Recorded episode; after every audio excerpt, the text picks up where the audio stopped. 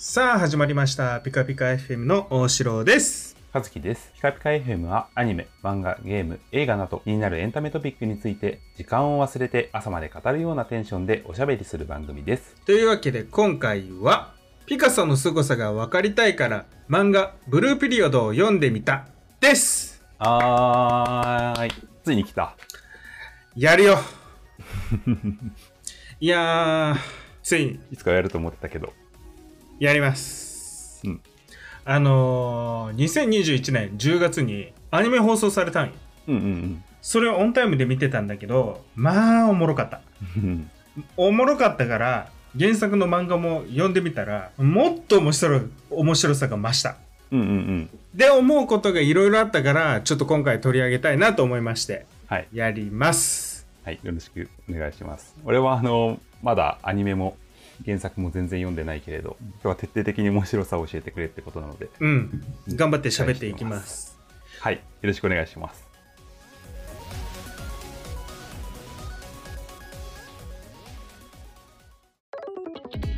この漫画がすごいの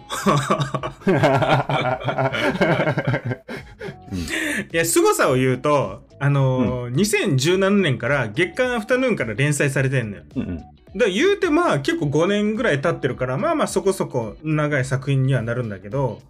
この漫画2020年には漫画大賞を取っててで2021年その10月にアニメ放送されたよとうんうん。で春には舞台化もされたのようんうんうん。あ、そうなんだ。すごない？メディアミックス 結構やってるやんっていうそうね。私大賞も通っちゃってそれぐらい、まあすごいよっていうのは分かってもらえたかなと思うんだけどまあそんな肩書きよりも俺は読んでみてこれ正直大学生の時もしくは高校生の時に読みたかった、うん。ああ、そうなんだ。もうね考え方が変わってたんかなっていう気もした正直頭打ちのめされる感じ？うちうーんとね考えることがうんどういうことなのかっていうのを考えさせられるたような気がするもっと早くああ。なるほどね。うんうん。だからこの漫画で言うと、まあ、アーティストがどんなことを考えてるのかとかそのアートって何なのかっていうのをいろんな角度から教えてくれるのよ。うんうんうん。で何より俺が面白かったまとめて総括先に言っちゃうと一番面白いなと思ったところがその美術教養について考えさせられることがすごく大きかったんよ。ほうほうほう。っていうことをまあ最後ぐらいにちょっと話せたらなと思ってます。というわけであらすじ紹介しますね。はい。えー主人公のや矢口八虎は学校では好成績だがタバコや酒もする不良優等生中本はつるむを味気ない毎日を送っていたがある日美術室で見た一枚の絵に惹かれ美術部に入部したことで美術大学の受験を目指すと美術大学受験予備校や入学試験での苦悩美術を学んでいく姿を描いた青春群像劇というわけですうんうんうん。まあ、あの作者のあのや山口翼さん自身が、まあ、東京芸大の卒業生なんですよ。うんうん。で一応この人あのポッドキャストのあのよ吉田アナウンサーがやってる「漫画のラジオ」っていう番組があるんですけどそこに出演されててそこでその矢口翼さんの人となりっていうのが分かるんでもし気になった方はそちらちょっとぜひ聞いてみてほしいなと思います。っていうわけでこの作品がどれだけすごかったのか感銘を受けたのかっていうのをネタバレありで喋っていきたいのでもしもうこの時点で気になるよっていう方は一度ストップして漫画を読んでもらってそこからここから聞いてもらえたらなと思います。うんうん。もう読んで間違いないっていうのは確実なわけね。うん、うんうんうん。というわけであのアニメ第1話からもう俺衝撃受けちまったんだけどあの主人公のその矢口があのタバコをあの美術室に置き忘れてしまったんよ。うん。あやべっつってそれを取りに行くのよ美術室に。そしたらその天使が描かれた絵画があったんよでっかいキャンバスの。でその絵その絵の迫力にもう釘付けなになるんよ。でこれ誰が描いたのと。ほんでなんでこんなに天使が緑がかってんのかっていうのでもうまじまじとまじまじともうみ目見開いて見入ってしまったんようんうんうん。俺これ表現したの素晴らしいなと思っておあの目を奪われるようなその衝撃っていうのを表現したんよね絵で、うんうんうんうん。この人が何かにととらわれてるリアリティその時がその本人の時が止まってしまっているっていう表現ができるんだっていう。うんうんうんいや、そこを表現したんだっていうのが、そういえば考えてみれば、俺、これ、ちょっと既視感あんなと思ったのが、あの、蜂蜜とクローバーで、そうんうんの主人公、竹本が、そのハグちゃんの絵を見て、放心状態になった時、あの時と同じだわと思って。うんうんそのアートっていうものに対して初めてびっくりさせられるっていうのをよくぞ表現したなと思って。それはちょっと原作よりもアニメで見てほしいなと思った。ああ、そうなんだ。うん。この人が止まってるっていうのが表現するってただの静止状態とはちょっと違うんだよねっていう。軽く時の部屋みたいな状態なんよね。それをよくぞ表現したなと思って。あ、こんなん表現できんだっていうのに、まあびっくりした、俺。で、そっから第2話。これまた衝撃だったんだけど、その美術室でデッサンを始めるんよ。入部して、ヤトラは。で、美術部員の人たちもおる中でデッサンを始めるわけ。ついでにこのヤトラっていうのは初めてデッサンするんよ。っていうか、うんあの、絵を描くっていう行為自体が初めてんになるんだけど、そこから初めてデッサンするの。で、思うようにいかないわけですよ。当然だけど。うんうんだからどうねどうしようかなっていう中でその主人公はそのヤトラはあの周りを見渡すんよそしたらあの先輩の森先輩っていう人がいるんだけどその森先輩が口をポッカーンとして目を見開いたまんま絵を描いてるんよ。うん。俺そこ描くと思ってさうん。あの人がゾーンに入ってる瞬間を描写してるってなかなかないよねと思って。俺ゾーンに描く人を漫画に落とし込んでる絵ってうん。いやそれ描けるんだと思って。さっきも言ったように、うん。あのうん静止してる、ま、漫画だから静止はしてんだよ当然。でも、その静止とは全然違うんだよっていう。なんかあの わからんけど想像だとあの弱弱虫ペダルのさあの選手たちっていうのが、うもう必死にペダル漕いでる様子をさ描くじゃんスポーツ漫画だから。う、ん。んの美術漫画版をやってるってこと？うーんではないんだけどそれの逆っていう感じかな。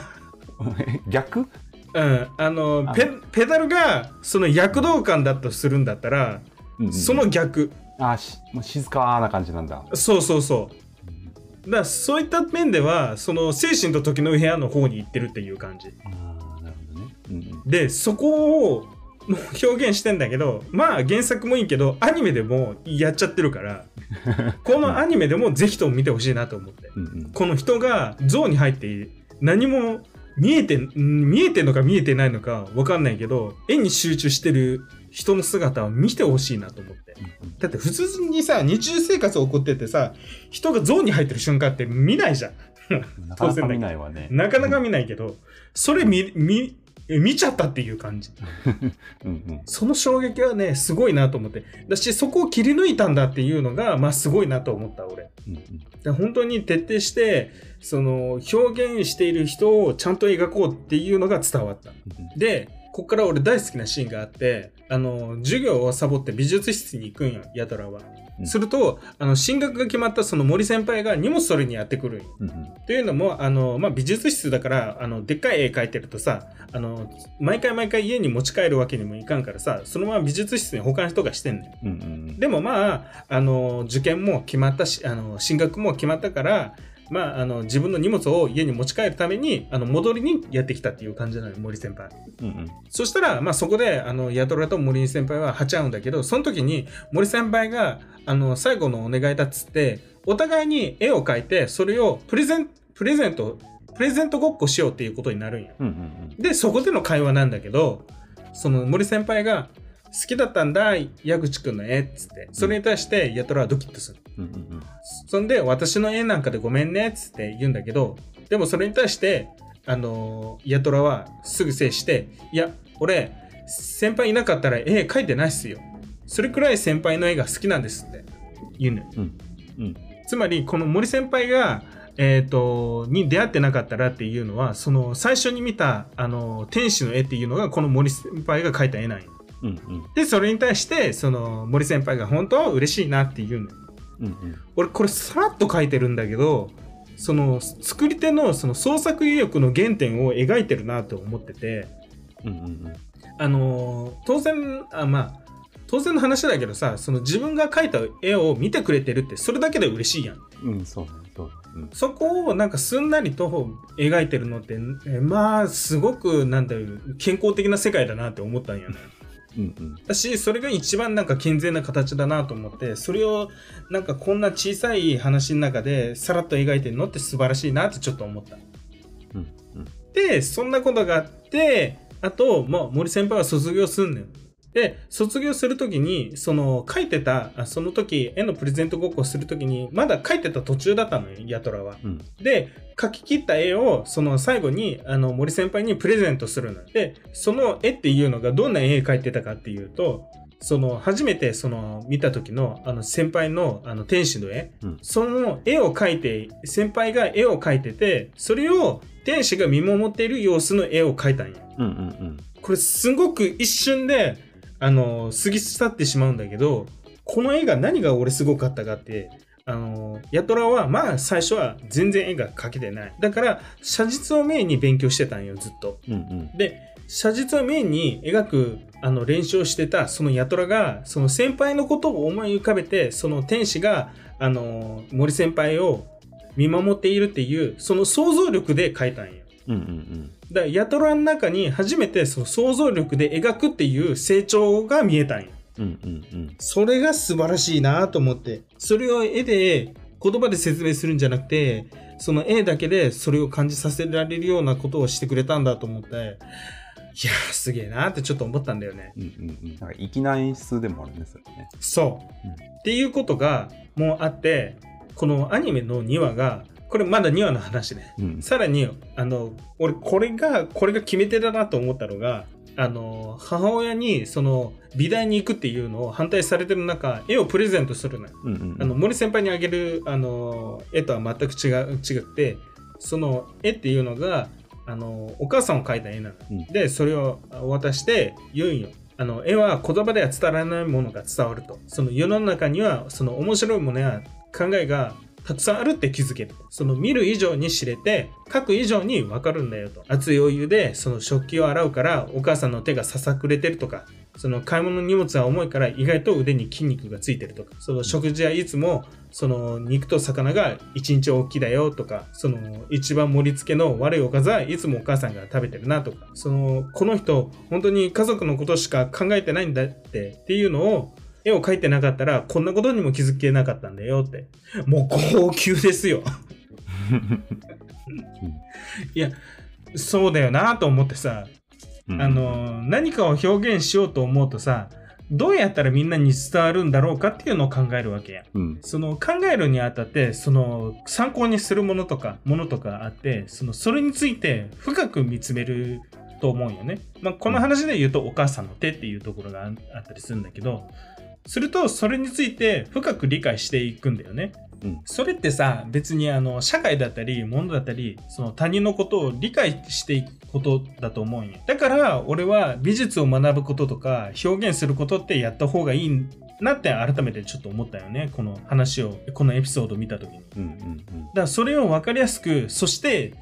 何より泣ける演出に、として見せてくれた、このアニメには、神回だなと思ったんよ。うん。うんうんうん。えー、ぐいことしようなと思って。結構でも2話でそこまであの行くんだね。あの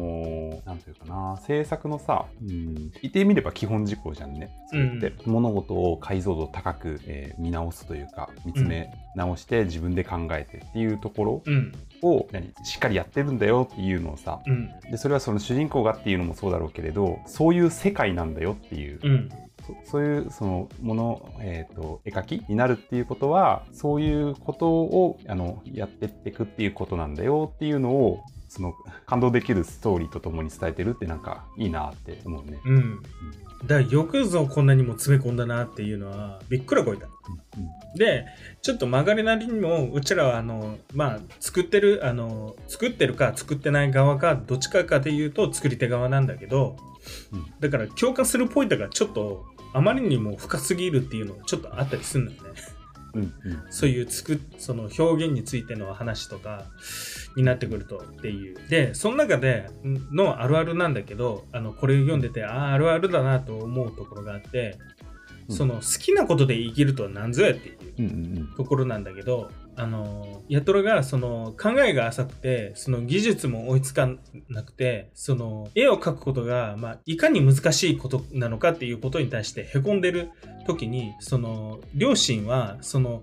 なんか楽しそうに、なんか追いかきしてるんだなっていうふうに思っているのよ。ああ、うんうん。でも、ヤトラとしては凹んでんねん。だから、その好きなことをやるって、その、いつでも楽しいって意味じゃないっていうのを、があるんよ。うんうんこの世間とのギャップっていうのかな。あのーすごくわかりやすく言うと、なんか YouTuber ってなんかいつも楽しそうにやってんな、みたいな。うんいや、そんなことはないよと。っていうのがあるかもしれんけど、それになんか近いような気がしてて、好きなことで生きていくって本当にできるのかどうなんかっていうのが、まあ人によるんだろうけど、まあそうでも、俺個人としてはそうでもないなっていうような気がしててうん、すごく例えるんであれば、あの、彼氏彼女のことをずっと好きでいられるっていう。ほう。どういうこと？例えば別に家族でもいいのよ。あの、お子さんでもいいよ。ペットでもいいよ。うざってっていう時だってあるわけじゃん。ああ、その、たとえ好24きでも常、常にってことね。うん。たとえ好きでも、うんうん。嫌いだっていう瞬間だって当然あるわけよね。うんうん。あくまでも好きって瞬発力とか、その一瞬のようなものだと思うから、だからその鮮度を保ってす好きで居続けることっていうのは大変なんだよっていうのが、なんか形として見えたなっていうふうに、改めてちょっと形として分かったなっていうのが分かったんだよね。うんうんうん。だから、すごくさらに分かりやすく言うと、例えば抹茶が好きだとしたら、ずっと抹茶た食べ続けてられるっていう。それは正しいの？わからんけど。そういうこと？うん。ちょっと違うかも。飽きが出るからちょっと違うかもしれんけど、でも、まあなんか、ざっくり言う好きなと、ことだったとしても、その、それが楽なことではないっていう話なのかなと思っていて、うん、まあ楽、うん、あの別に好きなことをじゃあやっててずーっと楽しいかって言われるとまああのもちろん嫌なことやるよりは楽しいあのかもしれないけれどずーっと楽しいかっていうわけではないと。別に辛いこともあるし努力ししなくちゃいけないことも当然あるし、うん、なんだったらその好きだからこそそのより努力しなくちゃいけなかったりもするしね。うん、だからそういうそのああなたあの好きなことやってるから毎日楽しくていいわねっていうそんな気楽なもんではないよっていう話よね。うん。うん。っていうのは、ちょっと、ああ、すごく共感できるなってちょっと思った。うんうん。で、さらに、あるあるがあったんだけど、あの、その、森先輩と、その、あの、お絵描きの、あの、その、プレゼントごっこしてる時の会話で、さらに話してたのが、その森先輩が、その、天使とか描いてることに対して、なんで描いてるのかっていうのを尋ねたんで、そしたら森先輩が、その、私はね、あの、いろ、い祈りを込めて、書いてるんだよと。その絵の起源っていうのは諸説あるけど、その一つが祈りだよと。だから私はその自分の描いた絵を持つ人が、そのいい方向へ行ってくれるよう祈りを込めて描いてるって言ってて、うんああ、わかるなと思ってさ、うんあのー納品した後にさ、うん。あのー納品した後ってもう自分の手から離れるんよね。うんうん。だから、その後はもう視聴者に届けっていう感じになるんよね。うん。その届けっていう感情が、その、その視聴者にとって、その何かプラスにななるもんだったらいいなっていう、うんうん。その、ある意味願いを込めて届けっていう感情なんだよね。うんそれが確かに、あの、祈りと似てるなっていう感じがするんよね。それはなんかすごく、あーわかるなと思ったんだよね。だから作ってる最中とかそのクライアントにとも確認しながら関わってる人たちとも確認しながらやってる最中ってめちゃくちゃ試行錯誤するけど正直それで出来上がったらもうもう他人事なのよね。こ気分的には。もうそこで割とすっぱりした気持ちにはなるんだけどもうそこから先はもう視聴者のもんだからもうあとは自分たちが作ったその思いだったりとかっていうのがなんか視聴者ににも届いてほしいなとかになってくるよね。もうその辺に関してはもう本当に祈りだよね。願いだよねっていう感じなんよね。うんうんっていうのは分かりみふかしだったね。っていうのは、うん、常々思うなと思う完璧するものに関しては。う んっていうのをよくなんかエピソードにしてくれたなと思った。でこの後ごめんちょっとめちゃくちゃ具体的な話だったから。面白い 面白いなと思って。あそう。うん。でもそうじゃない。いや普通にもうしもう仕事しててもそうじゃない。一一つ仕事をししうん、納品、うん、仕事して納品したものに関してはもうあとは他の人たちがどう使ってもらうかはもうその人たちに託すっていう感じじゃないっていう。そうねあの俺はウェブ屋だからさうんあのウェブサイトを、まあなんだろうな、キャンペーン打つとかやってさ、企画立てて、まあ、企画立てるのは俺じゃなかったですけど、企画もらって、あじゃあこういう風にやりましょうか、みたいな提案して、で、まあ、ページ作って出すわけよ。うんで、出した後に、あのーまあ、テレビでいう視聴率みたいな感じでさ、うんどれくらい人が来たかとかが見えるようにあの仕込んでおくのね。うんで、人がそれでちゃんと来てれば嬉しいし、思ったように来なかったりすると、あ、なんかちょっといけなかったのかなとか思ったりするのよ。うんで、それはその、アートの世界とはまた違うかもしれないけど、うーん、やっぱり自分がその思い描いていたようなところに対してお客さん、あの、クライアントもそうだし、うん見てる人たち、あの、最後に見る人たちっていうのかな。うんもう思ったような反応がしてくれたら嬉しいし、なんだったらその思った以上に自分が考えてたこと以上のところまであの考えてくれてたりしたらめちゃくちゃ嬉しいな。なんかそういうの、あの、ツイッターとかでさ、つぶやいかれてたりするからあの、英語さしたりするんだけどさ、うんキャンペーン名とかでね。うんで、そうするとやっぱ反応があると嬉しかったりするから、うん。うん、だからそういうところの気持ちは、うん、わかるなっていう感じ。うん。そのい祈り、祈るところもなんか理解できるなっていう気はする。うん、だからそういうところまで言うてこれはあのまだ高校生の時の話なんよ。やっとが高校生の時のエピソードとして盛り込んでて、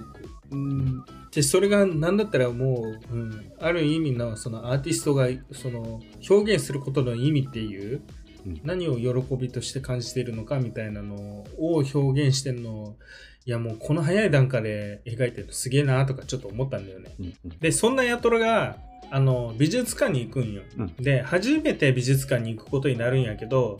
その美術館ってさあの絵を知らないやつが何か言ったらそのダメな空気とかさうん。その美術館行ってもさあのなんか見たことあんなとかその難しそうとか足疲れたみたいな感じ？そのやったらなっちゃうんだけど非常にそれは分かるなと。思うんだけどでもそんなことないよって時々思うんよ。うん。なんでかっていうとあのその展覧会とかその美術館やってる側からするとその知らない人ほど見てほしいよねっていうのがまずあるよね、うん。絶対的に。そうね。そのなぜならそのたくさんの人に興味持ってもらいたいっていうのがアーティストの気持ちだからさ。だからこそウェルカムなのよね。うん。だからそのヤトラが言った後にそのいいのかなこんな気楽で。でも美術館はなんか理解できなくてなんかあ当たり前だと。その交渉でその敷居の高い場所じゃなくてもいいのかもなっていうふうに考えを改め出すんよ。その、うんうん。そのよくわかんないでその止まってたその思考回路がちょっと動き出したって言ってんだけどそれとうんその思考が一歩踏み出したっていう感覚がその美術館に行くとあったりするんだよなっていう。うんそれが非常に俺も実体験として分かったんだよね。うん。その正直うん美術館なんてなんか、うん、本当に高尚なものだなっていうふうに思ってたんだけどなんかある時から別にうん感想なんて正直あの別にあのなんていうのあのスーツで行かないといけないっていうルールなんてないからさあ、うんうんうん。だから誰にでも行ってもいいもんだなっていうふうに思ってからなんか別にフランクに行ってもいい場所なんだなっていうふうに思ったんだよね。それこそ、もう映画見に行くとかそのデートに行くその目的地でも全然いいなっていうふうにちょっと思ったんだよね。だからあのちょっと行きづらいなとか思ってる人はぜひともそのバンクシー店とかそのバスキア店とかその展覧会でその広告とかで少しでもなんか気になったものがあったらぜひとも行ってほしいなと改めて思った。うんうんうん。行くと行ったでうん発見はやっぱりあったっていうのが正直あるから、ぜひとも行ってほしいなって思ったんだよね。うんうんっていうのを感じてから、ちょいちょい気になった展覧会あったりとあれば、時々行ったりする、俺自身も。うんうんうんうん、やっぱ行って、うん、損はなかったかなっていうふうにやっぱ思う、思うことが多いかな。うん、何よりそのまあアーティストだったらそのアーティストの作家性とかもバックグラウンドを見た上でその作品を見見れたり何より等身大で見れるっていうのが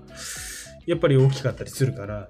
そういったのはちょっと肌見て体験しに行った方がいいなっていうふうには思った。うんっていうのは大きかったなと思ったんでもしためらってる人がいるんであれば一人でも見に行ってほしいです。うんうんうん。なんか見に行くときにさどういう気持ちでっていうかその心構えっていうかさだからそのためらえっ、と後ろの話で言うとそのある時からそういうのが、まあ、なくなったというかラフラフに見てもいいんだなっていう気持ちになったっていうことだよね。うんでそれはなんかその心構えっていうかが変わった感じってこと？その見るときにうーんそれより前と後とではなんかちょっと印象変わったっていう感じ、うーんそうねうんうんなんだろうな。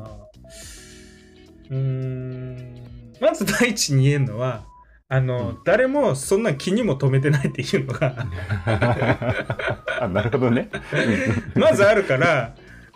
だからこそ、あの、別に何を思ったっていいっていう。うんうんだからお前の考えてること正解じゃないからとは別に他の人思ってないからうん。それこそその映画見た時にさどういう感想を思うかってあの自由じゃん。うん。あの一本の映画を見た時にこのレースシーンが好きだったっていう人もいればその、えっと最後の主役のこのセリフの言い回しが好きだったみたいな刺さる部分って人それぞれに違いますと。うん。と同じように別にそのなんか作品とか見に行ってあのどう思うが別にそれは自由だからうん。正解とかがあるわけではないですと。うん。だからあのそんな堅苦しく考えないであの一回見てみるっていうのをやってもいいかもねっていううんことかな。。うん。うんうんだし、うん、何よりも来てくれたことに対してありがとうっていうのが 多分主催者側だから、いやそれは本当にそう。うん、だからわざわざ足を運んでんだよっていう。ネットで見るわけじゃなくて、わざわざ足を運んでることに対して、うん、とても嬉しいことをしてくれてるんだっていうのを主催者側の多分意見なんだなっていうことを思うと、うん、などんな感想を持ってもいいんだなっていう、その、こうじゃなきゃいけない、こういう感想を持ってくださいみたいなわけじゃないから、アートってそもそもが。何を感じてももういいわけだから、うん。であれば別に、うん、勝手に自分を何だったらそのそういった堅苦しいものだっていう考え自体がそのじ自分のある種のその意固地な考えにもなっているような気がするっていうのが分かってから、うん、別に何したっていいやっていう。うん考えにマインドになったかな。うんうんうん。うん。あの俺が見に行く時で言うとさ俺も昔なんか美術館そんなにだったのよ。そんななんか美術がそもそも興味ある人じゃなかったのね。うん。だからあんまり美術館に足を運ぶっていうことをしてなくてで大学入ってからようやくなんかそういうなんか展覧会とかがあれば誰かと一緒に行くみたいなあのうん感じだったのよ、うん。でなんか一緒に行くようになり始めてようやくあこうすればいいここうすればいいっていうかあのままず全部の作品作作品をあの100%理解しなくていいんだって思ったのね。うんうんなんか美術館行くと作品の点数がさ、あのいっぱいあるわけじゃん。でいっぱい飾ってあってで全部なんか味わい尽くさなきゃいけないっていうかさ全部を理解しないといけないってなんか思ってたのよ。うんうん飾ってあるから全部をこう意図通り理解しなくちゃみたいな。うんけどあのある時からいやそれは無理だなとうん その作品によって分かる分からないは当然あってうん。でだから自分にとって刺さる作品も刺さらない作品も当然あるのはそれは当たり前の話でうんだから全部を理解しに行こうって身構えちゃうとそれはもうあのなんか変な縛りプレイしてるだけだからうんうんそれはもうやめてでお気に入りの作品が2つか3つぐらい見つかるといいなぐらいの気持ちでいくと割と気楽に見れたんだよね。うんうん今日見た作品の中だったら俺これが一番好きだったなっていうその何好きな作品今日の一番これみたいなああの生き方？うん。だからビュッフェとか行ってさあの いろんな食べ物バイキング形式であってでも一番好きなあののはこれだったとなんか似たような感覚で、うん。あの全部食べ尽くさなきゃって思ってたらもう本当お腹いっぱいパンパンでって苦しいみたいなのになっちゃうけどそうじゃなくて好きなものをあのがっつり味わうっていうやり方に変えてからなんかすごい気楽に楽しくいけるようになったんだよね。うんうん。だからなんかそういうその分からんもんは分からんし好きなものもなんで好きかは分からないけれどとりあえずあのなんかこれが好きだったなっていうのを回数を重ねてくるとあの自分の好きな傾向が分かってきたりうん。あの毎回この作者の作品なんか好きって思っちゃうなっていうので作者が好きになったりみたいなことであの楽しめるようになってきたっていう感じがしてるのよ。うんだからなんかそういう意味での気楽さうん。うん100%受け止めるみたいな感じではなくて自分の好きをこう1個2個探すぐらいの気楽さでいくと楽しめるんじゃないかなっていう気がしてる。うん。うん。そうそのき、うん、その自分のそのなんか課せられたなんかその鎖みたいなのがなくなった瞬間にそのうんいけすごく気楽にいけるようになったなっていうのは俺自身も感じたな、うん。うん、だって分かんねえもん分かんねえん。だそう。分かんないのが普通だから。もん、うん、それは分かろうとしないといけないっていうその自分のその勝手につけたその鎖みたいなのが別にそもそもないもんだっていうのに気づけたことが、お俺自身が大きいから。うんうん、っていうのはみみんなにもあるんだったらぜひともそれはもう解いてあげてほしいなっていうふうに思いました。っうんうんていう発見もあったりするんだよねこの漫画読んでて。でうん何より俺自身うわーってなっちゃったのがあのあのなんとかまああの受験をに成功してぶあの進学して美大に行くことになったんよヤトラは。うん、でその1年生をその担当しているあの花影マリアっていう人がいるんだけどその人があの初日に行った人行ったことがあってその大学受験を通過点と捉えるのか目標地点として捉えるのかはその能力の差じゃなくて思い入れの差だよと、うん。その芸大がゴールって気もするし、まあ、そうじゃない気もする。でもその通過点はちょっともったいないなっていうふうに言っててその通過点もゴールも行き場所じゃないよと。ほ何も失わないし何も得られないと。その大学でしかできないことできない経験は必ずあると。うん。その音楽家しかわからないこともその寿司屋でしかできないこともそのロシア人しか知らないこともあるようにその大事なのはそこで何を感じて何をやるのかってことじゃないのかなと。それは全ては自分のためにと言ってて俺これ25の時に気づいたんだよなと思って。くっそーと思ってあのっていうのもあの何のために俺は学校行ってたんだろうと、うん。っていうのをもっと深く考えてればよかったなと。そしたら大学校でしかできなかったことをもっと考えられたなって思ったんだよねだからのうのうと言うたらのうのうと生きてたなと思って。学校生活を。それをもっと言う言うたらもっと有意義に過ごしたんじゃないかなと思ったんだよね。でこれと似たようなは話があって、あのー東京東京都のその美術東京都美術館に行くことになったんよその大学生全員で、うん。で最初興味なかったんよそのヤトラは。でもそんな中そのボランティアのその案内で当時の江戸文化を学ぶんよ。その歌舞伎っていうのがもともとダンスがメインの舞台だったのがそのエッチ寄りだったんよ。だから、その幕府の命令でその成人男性だけでやる野郎歌舞伎になったんよ、うんその1枚目がその主役。で2枚目が色男。3枚目がお調子者。っうん。ていうようにその2枚目俳優っていうのがまあ歌舞伎用語だったんだ。よとか。その歌舞伎役者っていうのはその当時はファッションリーダーだったと。だから今ではそのす高尚な伝統芸能のイメージがあるかもしれんけど当時としては庶民のエンターテインメントだったんだよっていうのをその知ることになるうんうんださこれ自分に置き換えた時にさその修学旅行とかその課外学習とか社会科見学に興味なかったんだけど興味持っていけばよかったなってちょっと思ったんだよねその。興味があればさその面白いとかその感動とかを発見できるからさうんそれをのが見逃してたんだなと思うと後悔がすごいんだよね。うんうんっていうことはだよその興味を持たせようとその努力することも教育の一つだったんじゃないかなと思う。うんうん言うなれば、その教育人に対しての投げかけよ。その 何のために修学旅行へ行くのと。うんそれをどう子供たちに感じてほしいのかっていうのを今一度私は問いたいです。っていうところで、ちょっと美術教養について、ここから私ちょっと思うことが、この漫画にを読んだ上でちょっと感じたことがあるんやけど、ほうあの、第1話のナレーション、一番最初の冒頭で、その、俺はピカソの絵の良さがわからないから、うんそれが一番すごいとされる、その美術のことは理解できんと。うんよくわからん。俺でも描きそうじゃないって。うんうん俺これ、最初の冒頭としてぶちかましてんなと思ってて。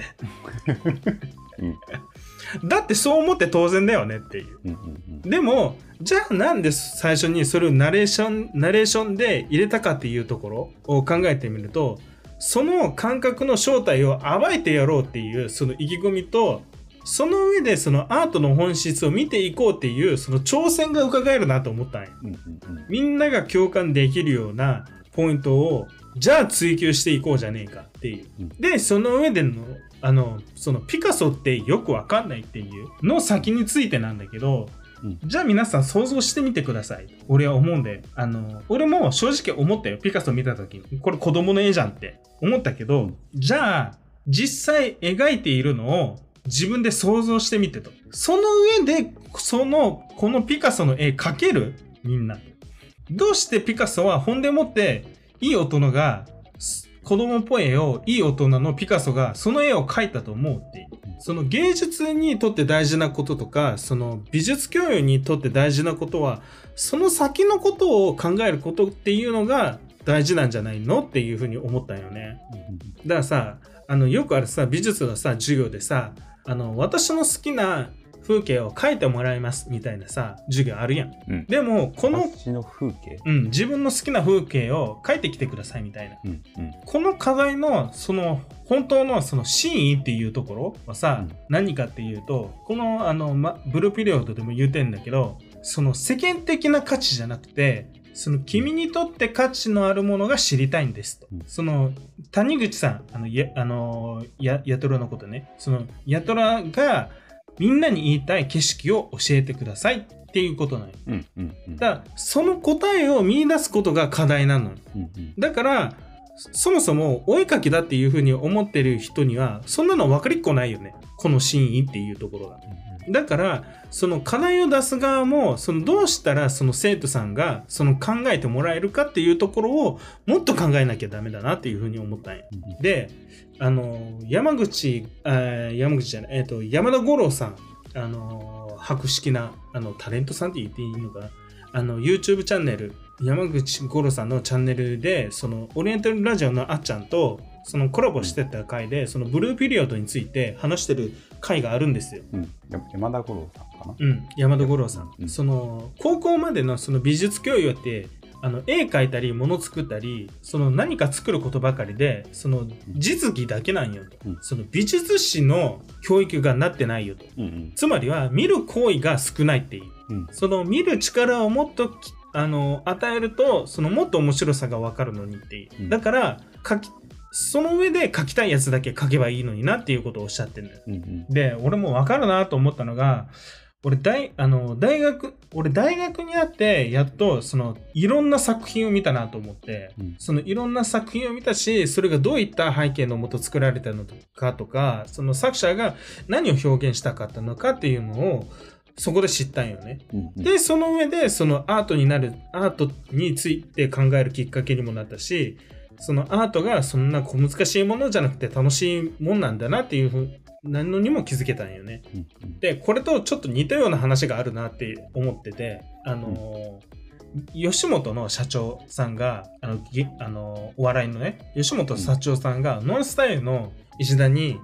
その、吉本の養成所 NSC をどうにかしてほしいと頼み込んだらしいんよ。うんそれに対して石田は思ってたことがあって、それを言ったんよ。あの、お笑いを教えてないですよね、と。うん名残っちゃうと思うんだけど、あの、NSC、あの、養成所はその作ってきたネタを見て採点することばかりしてて、うんうんどうして笑いが起きるのかっていうメカニズム、その理論立てた講義をしていないですよねと。うんうんだから、まずはお笑いの勉強を教えてあげないといけないですよと。うんうんそれに対して社長、なるほどと。っていうことがあって、そのお笑いってどういう風になってんのかっていう勉強と、その実際の実践、その採点をしたりだとか、作ってきたものを採点するっていうことを始めたんや。うんっていうのを今、ノンスタイル石田さんと、あと、えっ、と、笑い飯の哲夫さんが今、直々に教えてる。だから、実践も確かに必要なことであるんだけども、実践に、で、羽ばたくための教養も大事だよねっていうのはすごく感じた。うんっていうのも、美術、その、教養でも美術でも必要だったんじゃないかなっていうのはすごく感じた。うんうんただのお絵描きだけで止まってしまってるのは非常にもったいないことだなっていうのはすごく考えたな。っうんうんうんていうのが今の美術教養に対しての問題点だなっていうふうには俺もすごく感じたんだよね。この話を聞いた時に。うんうんだって美術の教科書一応あったけどさ、開いた記憶があんまないよなと思って。みんなちゃんと読んだ記憶あると思って。うん。なんか、なんだっけ、えーっと、ゴシック建築とルネサンス様式みたいな、なんかそういうあたりの記憶はあるけど、近代美術とかはちょっと、うん、難しいかもね。うん、っていうのがあるからちゃんと本当にあの美術って何なのかっていうのをちゃんとした座学は確かに必要だったなっていうのをちょっと思思ったところです。うんうんうんうん。うんあのーこれはそのなんか読んだというわけではなくて俺自身の、うん考えなんだけどさ、うん。あのーアートってさ、あのー新しい価値の創出だと俺は思ってるのね。うん。でそのピカソの、えっと、落書きみたいな絵って言われてるキュピズム的な絵っていうの？あの正面と横と両方から見たのを同時に描いちゃうみたいな。うん。であれってその最終結果だけその何？2000あのに21世紀に生きる我々がさ最終結果だけ見るとえ別にこれ誰でも書けるじゃんっていう、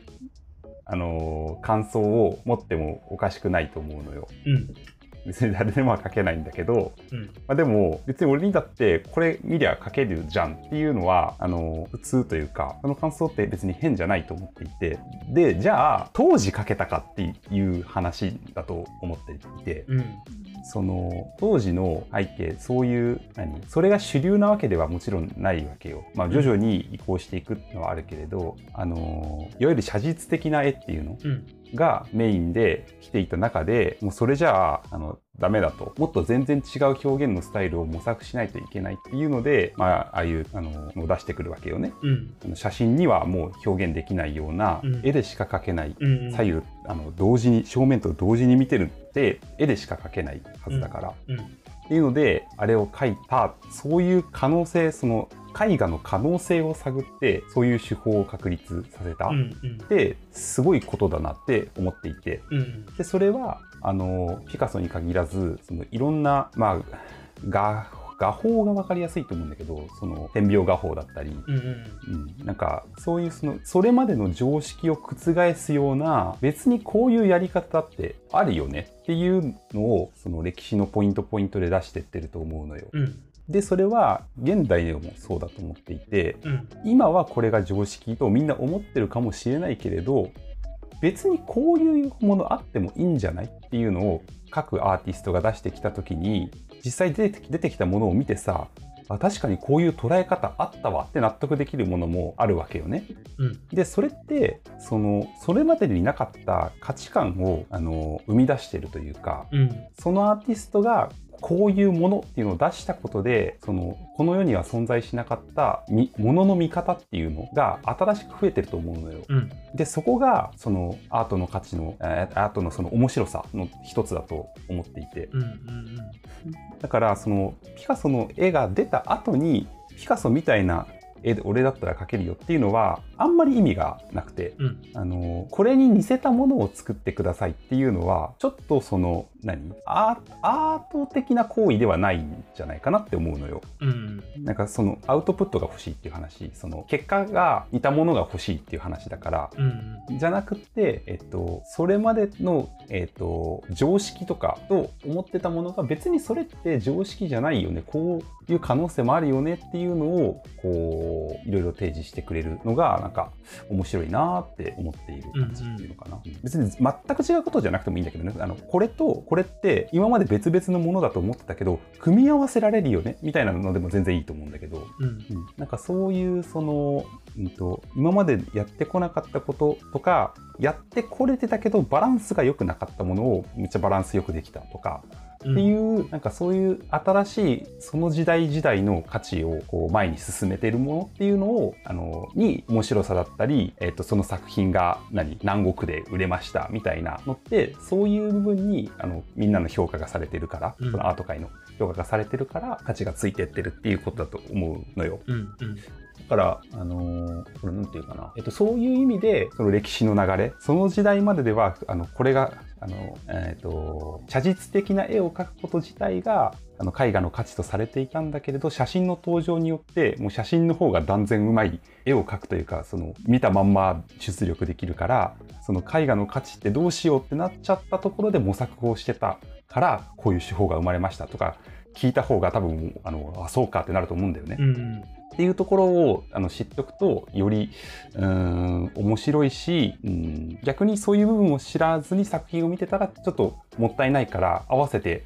あの知っておくとよりその作品の、えー、と理解度が増してそういう思いで書いてたんだなとかっていうところまで想像しながら見ると楽しいんじゃないかなって思うかな。うんうんあそういったそのこ面白いっていうものがたくさん増えれば増えるほどその今度はその自分が作るっていうことになった時の場合にさらにあの自分にとってのその幅が表現の幅が増えるっていう方向にもベクトルいったりするからっていうことを考えるとうーん教養ってそこまでしないうん教養っていうのがあるんだとしたらそこまで広げるべきなんじゃないかなとかやっぱ思ったんだよね。うんうん、その山ぐ山田五郎さんの話を聞いてて、うんうん。本当は、うん、そうなんよね。っていうのは、うん、ちょっと感じたいよね。っていうところまでもしかしたら、その作者の山口さんも考えていたのかわからないけど、でも、この中で山口さんもすごくなんかトライしてんなっていう、挑戦してんなと思ったのが、その、あの、美術専攻の人だから、あの、その、ピーク時の、その、あの物語の、うんの、そのピーク時の絵が、なんか絵画としても成立するぐらい美しい一枚絵で描くんよ。うんうんそれがなんかアート寄りの一枚絵だったりするのよ。どっちかっていうと。うんうんだから、えーワンピースみたいな一枚絵より、どちらかというとアート寄りの方なのよ。うんうんうんだからその大使ポップさっていうよりはなんかもうちょっと書き込みがあるっていう感じなのかな？いや、書き込みでははないかな。えーどちらかというと創,、うん、創作的な感じかな。だったりするんだけどその大衆娯楽のその漫画っていうのとその交渉的なそのアートっていうのをどう融合させるかっていうところをすごく表現してる感じがしてて、その常にそのなんか挑戦心っていうのを燃やしながら描いてるっていうのがなんかすごく見てていいなって思うんだよね。うんうんうんだから一見その絵だけ見てみると分かんないんだけどその物語の中で見ていくとすごくなんかねなんか深みのねある絵になってんだよねその一枚絵が。うんっていうのはやっぱりぜひともうんやっぱりアニメではなく漫画それも紙で読んでもらった方がさらに面白さが増す増すんだよね。っていうのはぜひともちょっと漫画を読んでの体験をしてほしいなっていうのは感じた。っていうところで俺もあの一応最終話まで読んでみて思ったのがあのその高校の先生が言ってたことでその作った本人がその好きで楽しんで情熱を込めて作ったものってねあのそれを見た人も楽しくなっちゃうものなんですよと。これってなんかアートの不思議だなって思っててなんでだろうねっていう。本人も楽しいって思ったものがなんで見てる人も楽しいと思えるのかって不思議じゃない？うんそうね。でもそうなんだよな。うん、だからなんかアートってなんかうん、もしかしたらその自分を見つめる行為だしその大事なものがつ詰まっててその哲学もあったりするから、うん、なんか不思議なもんだけどなんかアートって面白いなっていうふうに思ったんだよね。うんだからなんか、うん、アートってなんか面白いなってやっぱ、うん、そこに戻るんだよね。っていうことでこの後になってくんだけどそのヤトロが2年生になって進学すると、うん。新しいその教授犬飼さんっていう方が登場してくるんよ、うん。この犬飼先生の作品は主に絵画とインスタレーション担当なんです。うんうん。インスタレーションっていうのは空間全体をその作品として体験させる芸術のことなんだけどここにいたかと思って。うんうんうん。俺は正直その大学生活でこれでちょっと考え方が変わったんよね。考えだし考え方っていうものについてを知ったんだよね。うん、わかる。インスタレーションをの授業をあの一緒に受けたけどさ、によって、なんだろう、それこそ頭ぶん殴られるみたいなさ、うん。これどういうことだっていうのを自分で咀嚼しないと、まず、あの、前に進めないみたいな感覚はあったよね。うん。うん。うん何かって言ったらあの物の本質を知る行為だなっていうふうに俺はすごく感じててそれってもう全部じゃんっていうっていう世界があんだなっていうのを感じた時になんか、うん、いろんなものが楽しく見えたんだよねっていうところがあってそこにこれから踏み込むんだろうなっていうことを思うとこのブルーピリオド今後が楽しみだなっていうふうに思いましたあーあー、いい引きだね。ああ、なるほど。もうこっからはもう楽しみでしょうがない俺は個人的にこのインスタレーションがどれだけすごいのかっていうのはちょっとみんなとリアタイで ちょっと言っていきたいのでちょっとこの辺でストップしますはい、といった感じですいかがでしたでしょうか？いやー、いいね。読みたくなった。うん。やっぱいいよねと思ってうん。らこんなにも、でもすごくわかりやすく、あくまでも表現者の立場で、それを、かつ、えっ、と、あえっ、と、表現者じゃない人たちにもわかりやすいように、うん、伝えてくれてるっていうのが何よりもこの漫画の素敵なところだなっていうふうに思うんで、もっと皆さんにとって、その、アートっていうものが身近に感じられる、そのピカソっていうものが身近に感じられるものだなっていうふうに思うんで、ぜひともたくさんの人に手に取ってもらいたい作品だなと思いました。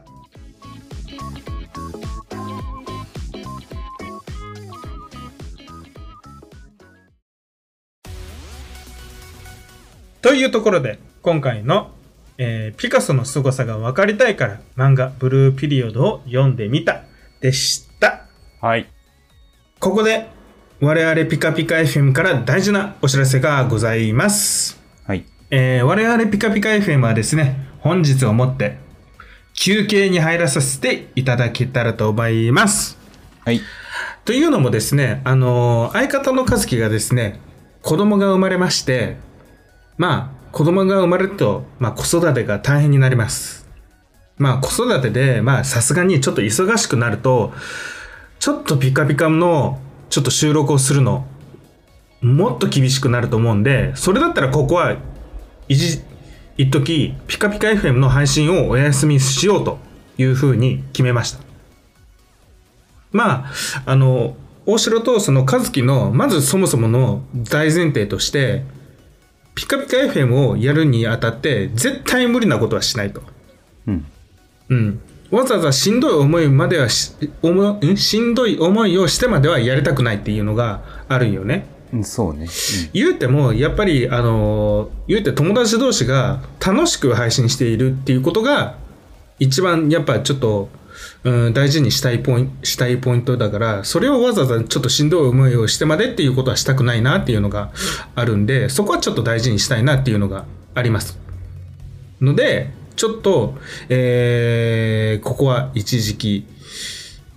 うん、ちょっと中断したいかなっていうふうに思うかなってところよね。うん。ちょっと、あのーまあ、すいませんが、お休みいただけたらなと思ってます。あの、まあ、単純にね、あの、新生児がいるとね、あの、いつその起き出すかわからんのよ。この子供たちが。うん。だから、あの、うん、ちょっとその、どうしても子供の予定に合わせて、あの、生活しなくちゃいけなくなってくると、大人の都合に合わせるのが難しいというか、うん。うん。だから、ある程度都合つくまではちょっとお休みをもらおうかなって思ってる感じです。うん。まあ、あの、ピカピカ FM の配信自体はもう相変わらず楽しいは楽しいんで、まあ、ここでさすがにバイバイするっていうのは、まあ悲しいから、まあ、ここは一旦とりあえず子育てに専念して、で、それで落ち着くまでちょっとピカピカ FM の配信はちょっと休憩っていう形でやりたいなと思っております。まあ正直その休憩っていうのがどれだけあの時間がうんとどれだけ先のことになるかわからないけどでもその休憩時間の間にそのたくさんのネタを引っ提げてまたこのピカピカ FM でまたいつも通りの楽しい配信でやっていけたらなというふうに思っておりますので引き続きあのお聞きの皆さんよろしくお願いいたしますはい。よろしくお願いします。はい、というわけで、今週は以上となります。では次回またお会いいたしましょう。バイバイまたね